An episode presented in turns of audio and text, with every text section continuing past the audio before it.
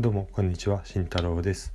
中小企業と副業で生きていくというので、えー、お話をしていきたいと思います、えー、皆さん、えー、コロナの影響等で、え会社の方の業績悪化してるんじゃないでしょうか、えボーナスが出ないとか、え皆さん言ってませんか、え文句を言っていませんか、え本当に、え文句言っても時間の無駄なので皆さん時間をもっと有効に使いましょう。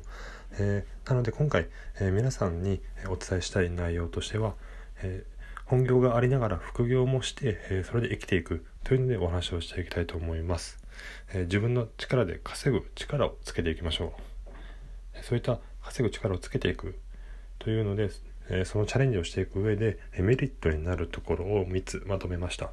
1つ目マーケティングに詳しくなる。2つ目有益な情報を収集できる。3つ目新しい挑戦へのハードルが下がるということです。まず1つ目マーケティングに詳しくなる。マーケティングっていうのは言葉は知ってるけど、まあ、皆さんなんとなくぐらいしかか、えー、認識はしてないのかなと思っています。私が思う私が思うマーケティングというのは販売動線を知るということです。認知から販売そこまでの道を作るたり道を知るということですね。それがマーケティングを知るということです。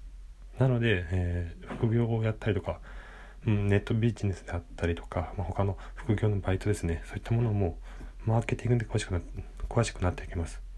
自分自身で稼いでいくわけですから。なので、えー、有効かなと思います。2つ目有効な情報の収集ができる、えー、これはまあ SNS とか運用していくとやっぱり最新の有益な情報っていうのは Web サイトよりかは SNS に転がっていることが多いです。なので、えー、皆さん、有益な情報を手に入れて、それを本業でも使っていきましょう。えー、3つ目、新しい挑戦へのハードルハードルが下がる。えー、挑戦皆さん、えー、今月はじゃあ何を挑戦しましたか？新しいことをしましたか？新しいことをしないと前には進む進みません。現状維持は衰退です。なので、えー、皆さんも新しい挑戦を毎日していきましょう。なので、えーと、今回、えー、自分で稼ぐ力っていうのをつけるメリットを3つ紹介しました。えー、皆さん、えー、本業だけでなく副業も使って、え、有益な時間を過ごしていきましょう。それそれでは今日はこれまでです。じゃあね。